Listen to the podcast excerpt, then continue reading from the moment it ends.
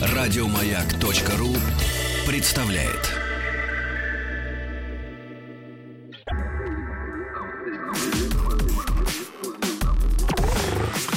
Двадцать два.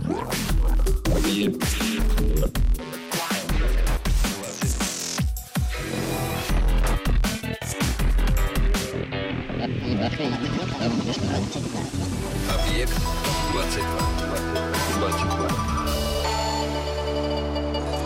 Объект 22. Ученые выяснили, что панды обладают уникальным режимом э, дня. Биологи обычно говорят, что в зависимости от режима активного времяпрепровождения животные обычно делятся на три категории. Дневные, ночные, ну и те, кто активен на, на восходе и на закате солнца, то есть в такие сумеречные зоны. А, Ранее считалось, что панды, кстати, принадлежат вот к этой третьей категории, однако в результате постоянных за ними наблюдений ученые предположили, что на самом деле панды проявляют активность трижды в сутки, утром, днем и вечером. Авторы исследования говорят, что а, обычно животные организовывают свое время так, чтобы как можно реже сталкиваться с охотящимися на них э, хищниками. Ну или наоборот, ежели они хищники, тоже выбирают наиболее подходящее для них время. Панды, поскольку ну, в общем, не имеют естественных врагов. Кроме того, им необходимо принимать пищу на протяжении значительной части суток, поэтому а, панды могут позволить себе проявлять особую активность трижды в сутки. Но панды действительно существа и животные э, прекрасные во множестве своих э, проявлений, своего рода я бы назвал их, наверное, даже уникальными. С другой стороны, не так уж сильно тех же самых проявлениях, отличающиеся от э, нас с вами. А ежели говорить о каких-то исторических, эволюционных, биологических процессах, то все же мы, как известно, одной крови, да, и из одной такой большой проматки, ежели хотите. Это «Объект-22», я Евгений Стаховский, и погружаясь вот в эти историческо-биологические, эволюционные процессы, понятно, что э, ученый мир давно и серьезно занят э, вопросами происхождения всего и вся, в том числе происхождения человека. А, Кто-то действительно уповает на эволюцию, кто-то на Бога, кто-то на инопланетян, кто-то на какие-то... Тут вообще э, есть известные рассказы, да, фантастические, что мы не более чем космический мусор, который был выкинут из э, пролетающей мимо большой, да, тарелочки НЛО. А, но есть и другие версии. Хорошо, что здесь уже Александр Белов, палеоантрополог, э, историк, писатель, автор Теории. идеи, теории, да, биологической инволюции. Александр, здравствуйте. Добрый день. Ну, э, спасибо, что добрались до меня сегодня. И теория инволюции сегодня крайне меня будет занимать. И в том обычном, в общем, ее, наверное, ключе, да. Биологическом. А, да, да, биологическом. И в сравнительном с историей эволюции, да. То есть, если история эволюции, это же история, в общем, постоянного развития и вполне себе непредсказуемого развития, насколько я понимаю, потому что ну, никто не знает, куда эта эволюция в конце концов свернет. А, то теория инволюции — это теория такого своеобразного регресса, да, свертывания Да. тех или иных процессов, которые происходят в живом мире, да, в животном даже мире, и в мире человека в том числе, поскольку человек все-таки является тоже животным с биологической точки зрения. Правильно я понимаю? А, ну, вы знаете, в общем, насчет э, человек-животное или нет, тут идут споры. А, в принципе, если следовать эволюционной парадигме, да, он животное, высшее животное, Примат. да, примат, вот такой вот как бы... Ну, если следовать вот э, нашим, так сказать, друзьям-креационистам, сторонникам теории сотворения, то, конечно, он значительно отличается от животного мира, и творец и э, творил животных отдельно, а человек совершенно отдельно. Но есть еще и третья версия. Вот, э, как ни странно, наш известный палеонтолог и геолог Иван Антонович Ефремов, автор а, многочисленных романов, например, Таиса Афинская, «Туманность Андромеды», «Час быка», он а, в своих вот э, наиболее интересных э, философских таких вот фантастических произведениях показал, что наша Земля не замкнутая система, как считалось ранее, как считают, например, эволюционисты и те же самые креационисты, как ни странно, что мы не выросли из праха земного, мы не эволюционировали, как бы, а есть еще и другой, третий, вернее, путь. Путь э, заселения извне. То есть Земля открытая система для а, вот инопланетного такого как бы вмешательства. И биосфера, значительно, биосфера, она в этом плане выглядит просто как собранная из разных, так сказать, организмов. То есть это не единый какой-то, как Дарвин говорил, так сказать, субстракт, который имеет единого предка. И все мы выходцы от одной, там, допустим, кистеперой рыбы или протоорганизма. А, в общем, она со собрана, биосфера Земли, из разных организмов. Вот. И потомки вот этих вселенцев космических, которые в разное время и в разные, так сказать, эпохи, периоды геологического времени появлялись здесь, они вселялись и быстро изменялись под воздействием среды обитания и образовывали, так сказать, конвенгертно похожие формы, ну, на тех же существ, которые здесь и были. То есть многократно известно в палеонтологической летописи возникали крокодилообразные формы, рыбообразные формы, не связанные прямым родством. Но так как у нас победила теория эволюции Дарвина, то, в общем, считают, что на морфологических различиях этих организмов не стоит останавливаться, а надо только искать черты, которые их объединяют, черты морфологические, которые, в общем, указывают, что, возможно, у них был генетический предок единый. И вот вся филогения, вся историческое развитие, она строится именно вот эти схемы, все этот а, долгий муторный процесс, а, кто от кого произошел, он строится на простой и довольно-таки банальной мысли, гипотезе, что, собственно, у земных существ был единый предок. Ну вы посмотрите, вот совершенно, так сказать, недавно была информация, что а, обнаружена планета, которая похожа на Землю, это уже не единственная планета. Телескоп Кеплер, он открыл более десятка таких планет. Ну и, как говорят астрофизики, фактически э, каждая звездочка небе по статистике, она имеет свои планетные системы. Каждая. Это значительно отличается от той а, парадигме, в которой мы воспитывались. Нам говорили, что Земля — это вот уникальная такая как бы субстрат, это уникальная планета, и вот жизнь тут зародилась, мы одиноки во Вселенной. Вот я помню со школы такие вот сентенции. А на самом деле сейчас выясняется, что каждая звездочка фактически может иметь планетные системы по статистике, и там может развиваться жизнь а может и не развиваться. А может быть, тогда вот как раз нам пригодятся идеи Ивана Антоновича Ефремова о Великом Кольце, что существует сообщество неких космических коммунистов, которые, ну, условно говоря, коммунистов, которые, так сказать, а, просто заселяют разные планеты айкумены космической. Это совсем меняет наш взгляд на происходящее, и так как у Вселенной, в общем-то, она огромная, и во временном плане она не ограничена, как наша Земля, там 4-5 милли- милли- миллиардами лет, то фактически можно предположить, что космосе более развитая жизнь, чем мы здесь на Земле имеем. И нет никаких логических оснований отвергать, что Земля в прошлом, в прошлые геологические периоды, очень древние, не заселялась разумными существами. Причем не совсем даже и похожими на людей, возможно. Возможно. Такая вот гипотеза. Да, да. возможно. Но когда вы сейчас вспомнили вот эту э, действительно широко обсуждаемую недавно планету, Кеплер 452 Да, по-моему, она точно, начиналась, да. не, не изменяет, а, то и все долго шутили и собирали уже чемоданы, а до нее там летит какие-то полтора миллиона световых лет.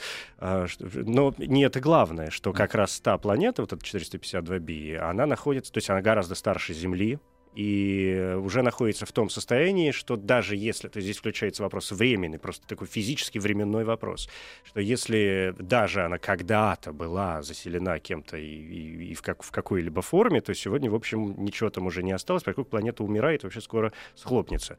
все это дело. Другое, другой момент, что, может быть, какие-то подобного рода планеты еще будут открываться. Но отсюда действительно вопрос, даже если сравнивать и, и принимать вот эти планетные какие-то системы, и форм, да и сами планеты как, как такие своеобразные живые организмы, которые рождаются в какой-то момент, появляются откуда-то, собираются и в конце концов умирают. Так же, как и звезда проходит свой путь там через э, карлики, гиганты, и в конце концов превращается там в белый какой-нибудь карлик, а может быть что-то и дальше там с ней происходит, бог с ним. А, то вот это как раз очень похоже на не на прогресс, да, а вот на тот самый регресс, и что, наверное, укладывается в эту самую теорию инволюции. Почему вообще, э, что вас в эволюции-то не устроило, что вы решили пойти каким-то обратным путем? А, Ну, во-первых, не устроила морфология конечностей, так грубо говоря, у позвоночных. А вот у всех позвоночных есть пять пальцев, допустим. Есть э, структуры э, костного скелета, которые похожи на человека. И очень удивительно, что зародилось, вот, допустим, предплечье, плечо. У кистеперой рыбы лопатки, ключицы у нее есть, таз. Вот, а использует в полной мере в э, том виде вот как бы функциональном человек все эти вот особенности. У саламандры, у лягушки есть э, пять пальцев, так сказать, с суставами и фалангами, похожими на человеческие, но только мы, так сказать, способны к точному захвату. И да, и из этого следует. Из этого следует, что, собственно говоря, отсутствие логики у дарвинистов.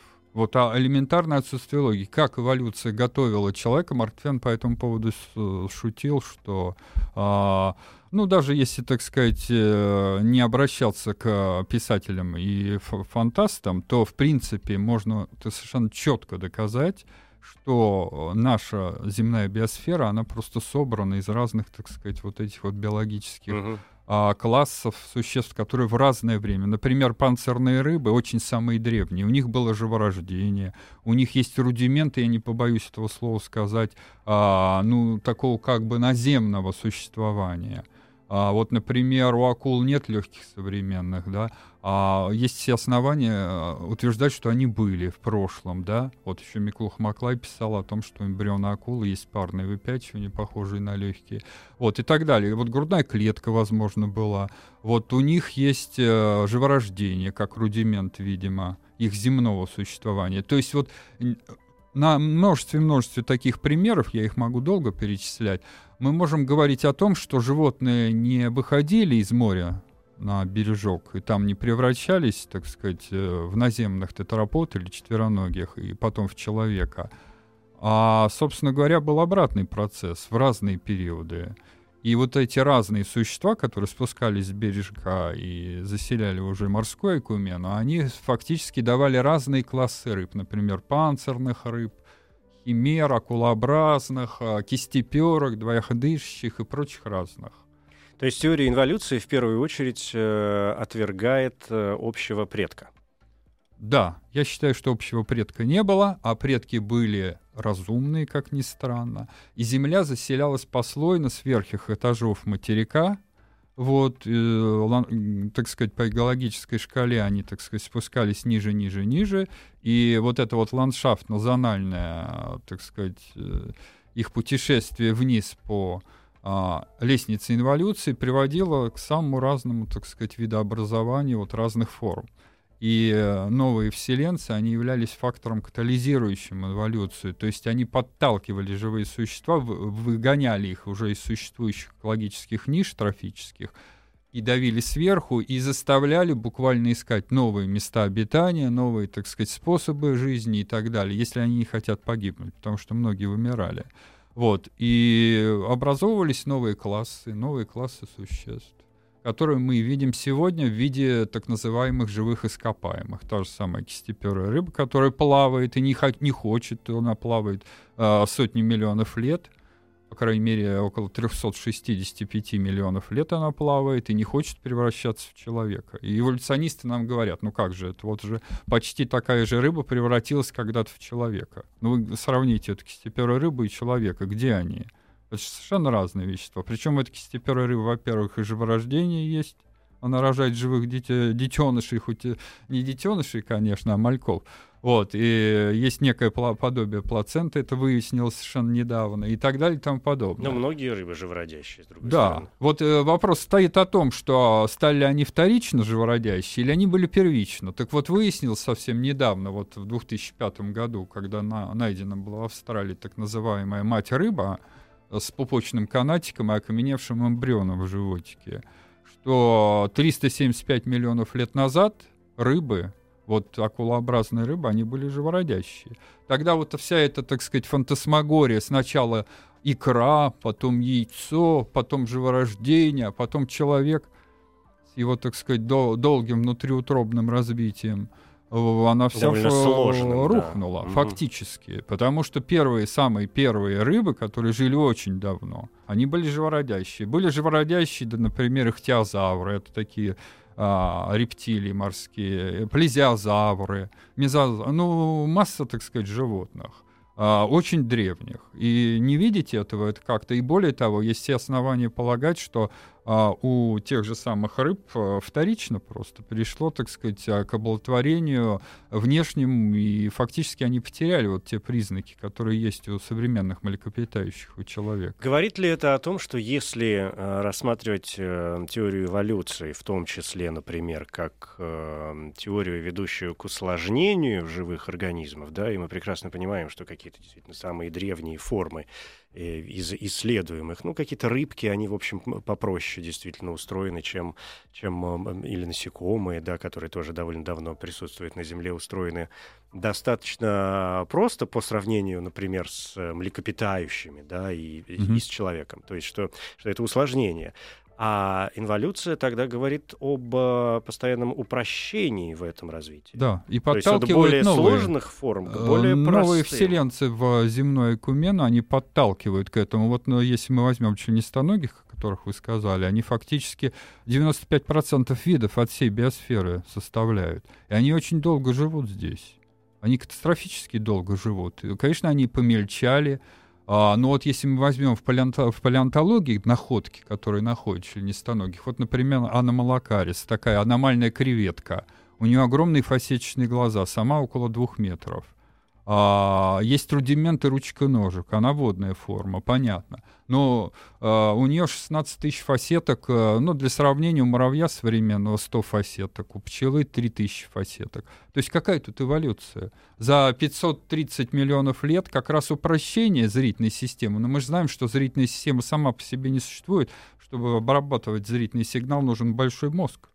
И вот эти фасетки, они сами по себе очень сложны. Это, а, ну, грубо говоря, глаз, там собственный хрусталик есть, собственные, так сказать, э, фоточувствительные элементы. И таких 16 тысяч собрано в одну такую вот системную, так сказать, вот карусель. Можете себе представить, насколько сложна эта, так сказать, система? Она гораздо сложнее, чем они поляризированный свет видят, ультрафиолетовый, так сказать, и прочие разные. Цветное зрение у бабочек, например, есть.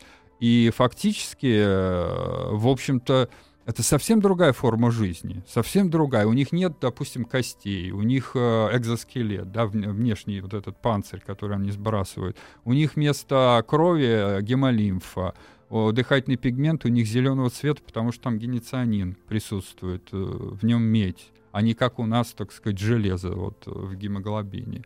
Вот, и так далее и тому подобное. В общем, отличий масса. Вот у них нервная цепочка, так сказать, на животе, а у нас на спине у них-то лестничную систему, а у нас в виде спинного мозга и так далее. То есть э, какой-то необычный конструктор, видимо, создал прото э, вот этого членистоногого, которого я так условно называю членисторуким. Возможно, он был разумный, он вселялся на эту землю, возможно, около миллиарда лет назад. Вот. И то, что мы видим в палеонтологической летописи, это лишь э, слабые остатки того, что было, того биоразнообразия на суше. А, и здесь мы к очень интересному вопросу переходим, что сохраняются палеонтологическая летописи водные и околоводные формы в основном. Чем древнее, тем более водная форма. А сухопутные формы разрушаются эрозией, э, так сказать, разными, так сказать, процессами деструкции горных пород. Вместе с горной породой разрушается окаменелость, окаменевшие трупы, грубо говоря. И разрушение идет с верхов материка до его низов. Это понятно. И вот эту вот иллюзию, именно иллюзию эволюции, не побоюсь этого слова, эволюционисты поставили во главе угла. И об этом очень хорошо написал Иван Антонович Ефремов в своей книге «Этофономия и геологическая летопись», которая ни разу не переиздавалась с 50-го года, за которую он получил сталинскую премию второго типа. Вот. И удивительно, а, что такая знаковая книга, она не стала настольной для геологов-палеонтологов. Ну, может быть, да, это такой достаточно спор- спорный вопрос в историю книг. Мне бы не очень хотелось ходить. Сейчас дайте мне минуту все это осознать.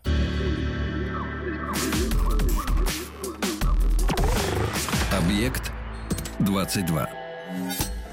Александр Белов, палеоантрополог. Говорим про теорию инволюции. У меня есть прям сразу несколько пунктов, и я, честно говоря, сейчас теряюсь немножко, с какого бы из них начать. Но, ну, может середины быть... прям. Прям середины. Хорошо, вы говорили. Ну, вот смотрите, а, ни для кого же, в общем, не секрет, что живые организмы развиваются по, в общем, одному простому принципу, да, по принципу приспособления к среде, в которой они вынуждены жить. Поэтому у них развиваются там те или иные функции, те или иные органы, и, и те или иные там чувства появляются, и, и все такое прочее. А, в этом смысле, когда мы идем, получается, обратным путем, идет ли речь о потере тех или иных функций, угу. тех или иных, э, не знаю, органов? Угу. Ну, вопрос, конечно, интересный. Но дело в том, что вот сам процесс инволюции надо разделять, надо таких аспектов важных. А живые существа разумные, если они появлялись на этой планете, они имели программу именно разумных существ, психическую программу. Ну, вот возьмем человека, да, вот он, допустим, на стадии кроманьонца появился, он разумный, да, и первый этап эволю... инволюции, инволюции вот эти живые существа разумные, они теряют психическую программу человека. Сделать это очень быстро можно. В принципе, это и делалось, видимо, многократно. Как появились позвоночные. Сначала они теряли, ну вот как дети Маугли. Вот, грубо говоря, его воспитывали звери, или как гипотетические дикие люди, да, изгои общества. Их выгоняли, каких-то аномальных людей, а, за пределы культурной экумены, они там скрещивались. Все моментально дичали. Ну, у них не было речи, второй сигнальной системы. А что такое речь? Это речь не только средство коммуникации, это э, средство, ну, если хотите, такая как бы инструмент для мышления. То есть мы э, в трехлетнем возрасте, вот дети, они приобретают способность к внутренней речи, у них возникает вот речевая модель мира. И они уже вну, в, живут как бы внутри своей матрицы. Вот вы сказали, внутри там а, какой-то, так сказать, этой клаки они живут. Но mm-hmm. мне кажется, не, не, не вот это вот дело, а они как раз внутри своей матрицы мысленной живут. И а, те понятия, которые они строят, а строят они с помощью взрослых эти понятия, они поднимают их над конкретикой вещей, над конкретикой слов. И вся наша цивилизация, она находится внутри, внутри вот этого словесного как бы определения мышления. И э, вот когда человек перестает это делать, он не просто отказывается от речи, он теряет вот эту модель мира, модель речевую модель мира. И тогда реальность перед ним во всей жесткой, так сказать, неотвратимости предстает. Он должен выживать. Действительно, он должен выживать. Он должен, а, у него нет инструмента как бы строить какие-то прогностические модели и подниматься над реальностью. Он полностью зависит от нее, от погоды, от условий, от диких зверей, от там суровости климата, от так далее. Ему надо рыть норы, что-то ему надо делать. Огня он не умеет зажигать, он, так сказать, не способен к коммуникации. И вы посмотрите, водораздел между животными и человеком как раз вот здесь происходит. Способность к аналитическому мышлению. И как раз это хорошо видно на примере неандертальцев. Ранние, э, вот их называют атипичные неандертальцы, которые 130 так, э, тысяч лет жили назад, они фактически очень были похожи на современных людей. А поздние классические, они потеряли во многом. В первую очередь сократились лобные ассоциативные теменные зоны мозга. И вот как считал антрополог Зубов Александр Александрович, наш советский антрополог, вот ныне покойный, а, неандертальцы потеряли речь, потому что у них плоское основание черепа и высокая гортань. А вторично они потеряли речь. Возможно, они даже покрылись шерстью. Мы этого не знаем, потому что волосы на теле они сохраняются в ископаемом состоянии. То есть был процесс деградации у тех же неандертальцев. Я уж не говорю, что никакие они не предки. Уже даже эволюционисты от этой идеи отказываются, карманьонцев. А карманьонцы заселяли Алькумену сразу и вдруг, их охотились на тех же каннибалов э, неандертальцев, как на диких зверей. Ну, это, если хотите, были такие, ну, в общем, дикари верхнего палеолита. И фактически их просто за людей не считали пробитые черепа, вот в Хорватии найдены такие осколки, там 20 особей, они там друг другу бошки отрывали. И, в общем-то, э, а, все это, так сказать, э, палеонтологи нашли. И порой подчас археологи роют траншею и находят вот остовы, так сказать, неандертальцев без сопровождающего археологического инвентаря. О чем это говорит? О том, что одичали, одичали милые неандертальцы. Примерно та же история и уже и с карманьонцами произошла. Например, австралоиды, да, вот они переселились на дальний материк, а потом еще и на Тасманию. а, остров. И тасманийцы, они вот где-то за 8 тысяч лет, они очень здорово сдали. И даже когда их черепа, в общем-то, они дожили до 19 века, и просто европейцы на них охотились, буквально охотились. Вот эти наши уважаемые англичане, сторонники Дарвина, сторонники впоследствии, может быть, социал-дарвинизма, а, они в 19 веке просто выбили всех, истребили. Ну, конечно, многие из них из тасманийцев от болезней и всякого разного но нестабильность — фактор появления вот этих белых э, колониалистов там. Вот, и вы понимаете, что, в общем, когда их черепа вот сейчас э, сохранились там вот в Лондонском музее, допустим, естественной истории, а, то смотрят на них, э, просто они похожи на Эректуса, который жил там, ну, полтора миллиона лет. У него скошенный лоб, отсутствует подбородок, у него огромные зубы. Ну, это просто такая фантасмагория, похож на обезьян, грубо Эректус, говоря. например, человек прямоходящий, который Да, до человек прямоходящий, который жил да. там где-то миллион лет назад. Вот, э, ну, черепа практически похожи, но это же сапиенс, это произошло за 6 тысяч лет, вот эта вот деградация. Почему произошла? Потому что геологически они отделились. Тасмания вот была залита, так сказать, ну не Тасмания, а вот перешейк, который отделяет Австралию от Тасмании, в общем, а, появился водный, и они фактически изолированно существовали там, спали, и когда приехали европейцы туда на своих кораблях, то они фактически увидели спящих там вот э, на без всяких, так сказать, в травяных шалашиках живущих, как дикие звери, вот при нулевой температуре голые, волосатые, и похоже, извините уж, э, ну, такое Вы знаете, что? некорректное. Да. Да. А, насколько я всегда, когда э, слышу какие-то такие или открытия, или то, что нашли какой-то новый череп там кого-нибудь, и вот вы Да это сейчас... старый череп. Да, э, говорите о старый. таких вещах, э, я все время задаюсь одним и тем же вопросом. Насколько на основании подобных э, находок мы можем судить о всей ну, как бы это сказать, ну, не цивилизации, конечно, но окей, в определенном смысле там цивилизация определенных эм, живых организмов, э, потому что, ну, все мы прекрасно знаем, что какие-нибудь люди, которые, например, будут исследовать наши черепа через, не знаю, там, 100 Мгм. тысяч э, лет, они тоже найдут массу распиленных костей, простреленных черепов и, и вырванных, я не знаю, там, пальцев, прости господи, ну, то есть Ну ужасов да. и кошмаров. Современный ужасы, да. Современный человек по части убийства, как известно, преуспел Ну, и конечно. обходит любой другой. Абсолютно. Но я биологический должен вид. сказать, что, в общем-то, и белые не отстали. В общем, я не сторонник Никто не отстает, да, в том-то Вот, и дело. и у белых, кстати говоря, европейцев, европеоидов, у них тоже сократились мозги по отношению к кроманьонцам. Если у кроманьонцев 1500, пи- э, 1500, ну, полтора килограмма, грубо говоря, мозг, у современных групп, если в целом брать, вот, антропологических групп, 1300, 1350.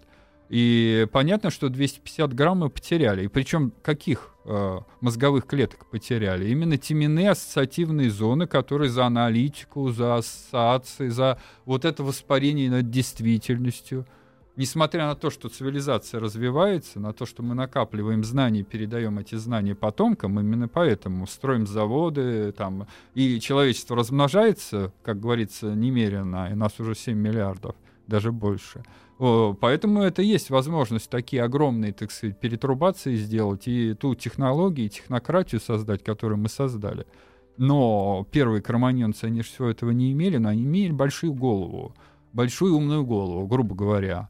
Но почему они не пользовались мобильниками? Да потому что, чтобы создать мобильник, надо целое производство. Надо труды тысячи, так сказать, и предшественников, и предков, и целые заводы. Это же понятно, что у них не было. Поэтому они, так сказать, появившись на этой земле, подручным материалом обходились. Поймали мамонта, его съели, из шкур сделали шалашик, так сказать, и жили в нем спокойно, преспокойно. Ну, там они еще об искусстве, там говорят карманьонцы, эти фрески всякие в, в этих пещерах Ласка и там и так далее, Альмавера. Но это все прекрасно. Но фактически по морфологическому субстрату, по их черепам, мы видим, что они гораздо умнее, чем мы с вами. Вот в чем дело, вот где инволюция. А вот э, был такой э, известный психолог и философ э, Жан Пиаже, вот он фактически удивительные вещи опубликовал, ну, сравнительно недавно, что половина людей современных утратила способность к аналитике. Это где-то в подростковом периоде, вот эта формальная, так сказать, э, структура, а, структурное творчество, она рождается и закрепляется. Половина людей, она фактически живет только материальными потребностями. Она не поднимается на понятийный уровень. Не занимается там свободными ассоциациями, там не фантазирует, ну, грубо говоря, говорят, что жизнь плохая, что жизнь всех придавила, да, но извините, с, люди с придавленной жизнью сейчас ездят на Канары и, или там где-то там а, в Ибицу, и там отдыхают пузом кверху к солнцу, так сказать, и говорят, что их жизнь придавила, жизнь такая, поэтому они, так сказать, не развиваются. Атмосферным столбом, да, конечно. Нет, я прекрасно отдаю себе отчет в том, что процесс э, эволюционный, ну вот развитие в, в такую плюсовую сторону, ежели хотите, а процесс достаточно сложный, и происходит он э, труднее, да дольше лишь. и так далее. Вот, вот, Но если их сравнивать, процесс э, деградации всегда достаточно э, близкий. Я чем старше становлюсь, тем больше наблюдаю вокруг за, ну, я же хожу по улицам тоже, за каким-то довольно быстрым оскотиниванием э, всего на свете. То есть это превратить из, из человека сделать э, как ну, да. низшее существо, это, в общем, плевое дело, это пару пустяков. Как Райкин говорил, давайте снизим потребности, и всем угу. будет весело. Угу. Ну, примерно так и происходит. Вот э, мы видим как бы вот эту обстановку. Кстати, а вот мы еще не сказали один аспект. Фактически а, выживают наиболее приспособленные, ну, да? Конечно. Говорится, да? да? А у Дарвина есть еще там другое. Значит, а менее приспособленные, они чик-чик, им голову отворачивают. Вот, ну кто это отворачивает? Естественный отбор. А, мало кто знает, что прежде чем Дарвин написал книгу «Происхождение видов», а, свою известную книгу, а, он написал очерки 1800, 1844 э, года. И в этих очерках он так как он человек религиозный, из религиозной семьи, Кембридж он учился на теологическом факультете три года, он а, писал о существе, о божественном существе, о Творце, прям так писал, который а, вводит принцип «выживает наиболее приспособленных», а наименее приспособленных он уничтожает. И именно у, наиболее приспособленных потомство рождается лучше, и он их пестует, и ведет, и смотрит, и, э, так сказать, и, и, в общем, он делает аналогию, что он как английский селекционер, который вот домашнюю лошадь там, так сказать, выводит, или свинью какую-то на сало или еще там а, какие-то орхидеи. Вот. И он примерно такими же функциями, а, так сказать, вот этого гипотетического творца награждает.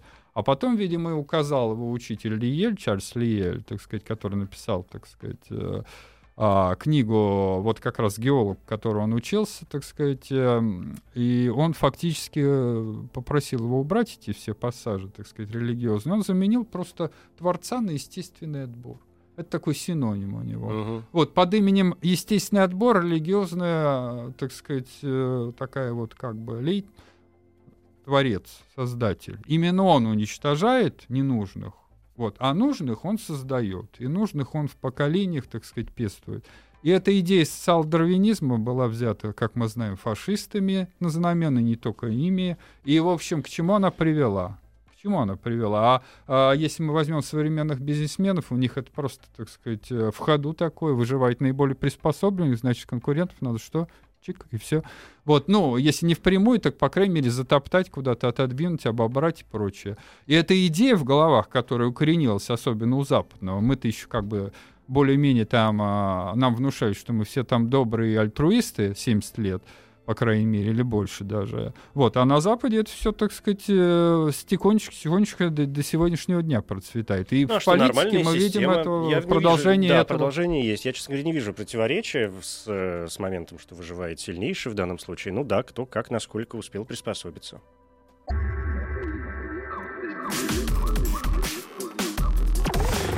Объект 22. Александр, теория инволюции э, должна же опираться, ну, действительно, на какие-то такие приблизительные хотя бы доказательства, оперировать какими-то четкими явлениями, терминами, чем угодно. Она опирается. Она опирается. Дело в том, что э, инволюцию мы видим, но дело в том, что э, как раз приспособление изменчивость это один процесс, а деградация происходит очень быстро. В палеонтологической летописи она практически не фиксируется. Но есть несколько моментов вот э, таких удивительных, как бы, а, например, на острове Мадагаскар остались лемуры.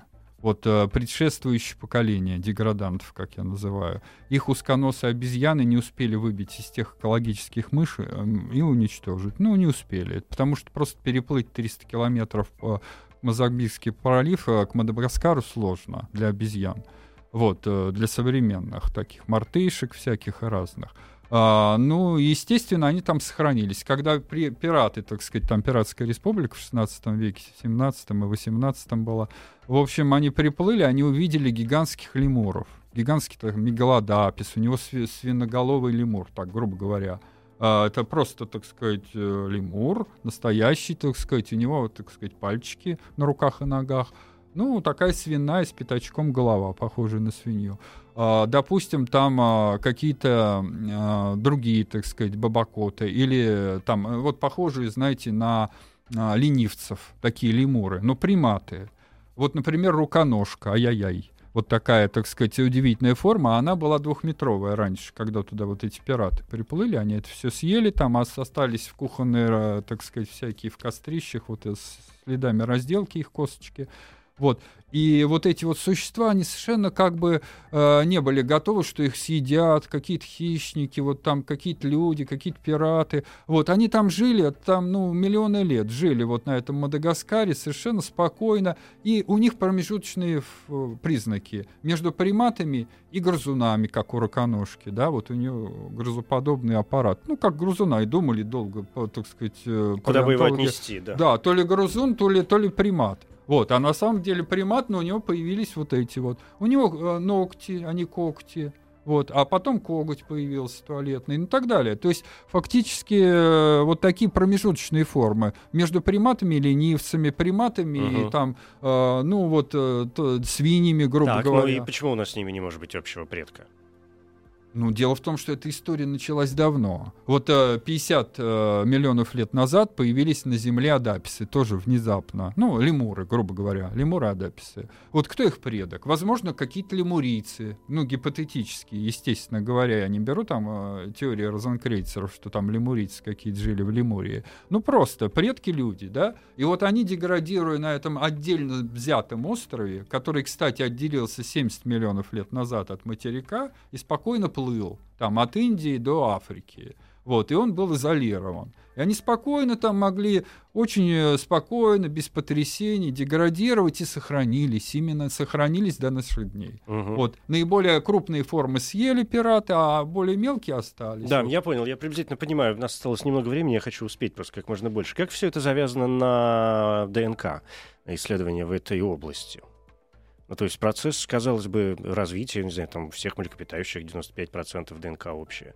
И... Ну, у обезьян, а и у человека 95%, да, у человекообразных. Действительно. Но дело в том, что морфологические изменения сначала идут, морфология меняется. Угу. В среде обитания надо же как-то приспосабливаться, да, отращивать клыки, чтобы кусаться, да, отращивать э, руки, там, допустим, ноги свои делать похожими на, на руки, да, чтобы хвататься и лазить по веткам надо же там порвать метатарзальную связку, допустим, чтобы стопой цепляться, да, вот как рукой, вот и так далее. То есть это надо все делать, но это делается, а, так сказать, генетика вторична, она потом приходит. Она закрепляет в генах вот эти изменения, То есть, которые... А морфология первична. Конечно, да, процесс конечно. развития. Но первичнее еще психика. Угу. Как бы. Ну, это понятно. А, вот здесь какой вопрос. Я, честно говоря, прекрасно ну, понимаю какую-то картину и хочу просто осознать ее до конца, что называется. Мы вспоминали в самом начале разговора о жизни планет, например, да, и что все развивается, потом доходит до, не знаю, простую человеческую жизнь можно взять там и вообще весь антогенез какой-нибудь одной особи, начиная там от эмбрионального развития и заканчивая, ну, собственно, могилой Um, что процесс вполне себе понятный. В какой-то момент мы развиваемся с нами, то есть мы рождаемся сначала в утробе, потом появляемся там где-то на свет, какой-то происходит процесс э, обучения, да, развития там, и ну, потом доходим, наступает какая-то точка бифуркации, ну, если жизнь происходит долго и естественным путем, да, а не в силу там каких-нибудь неприятных причин она обрывается. Умираем, а потом, а потом начинается м, действительно вот эта деградация. Правильно я понимаю, что ваша инволюция, вот эта теория инволюции, говорит в том, э, помимо всего прочего, о том, что мы перевалили через эту э, точку бифуркации и сейчас движемся напрямую к старости и уходим в, в, в, полную, в полную землю какую-то. Ну, вот э, в том-то и дело, что человеческий вид, по моей версии, вот э, современный сапиенс сапиенс, он молодой. Он, во-первых, не потомок эректусов, угу. это ясно, что это была отдельная ветвь, и не потомок неандертальцев, это тоже отдельная ветвь, отдельные вселения, если хотите, были. Вот, и они э, имеют э, ранние формы, они ближе к человеку, а более поздние они как бы как деграданты выглядят. Это известно довольно-таки. Мозг сокращается, клыки появляются более, и всякие там ужасы каннибализма и так далее. Вот. А, но дело в том, что человек, развитие человека в утробе, да, его вот эволюционисты, они просто его просто механически перенесли на эволюцию. И сказали, вот как в утробе он развивается, так же он развивался на Земле. Это же, в общем, аналогия, ну, как бы логика ломается.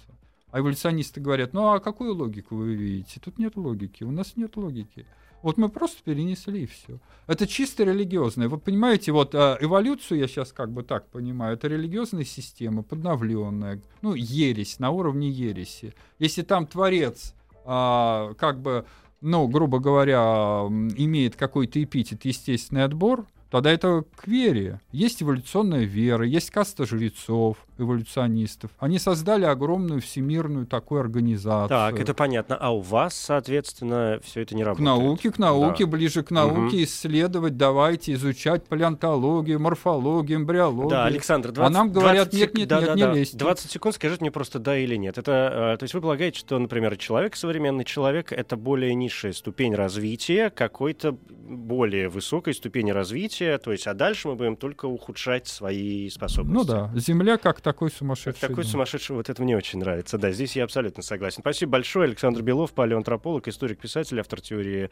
э, биологической э, инволюции. Спасибо большое. Еще больше подкастов на радиомаяк.ру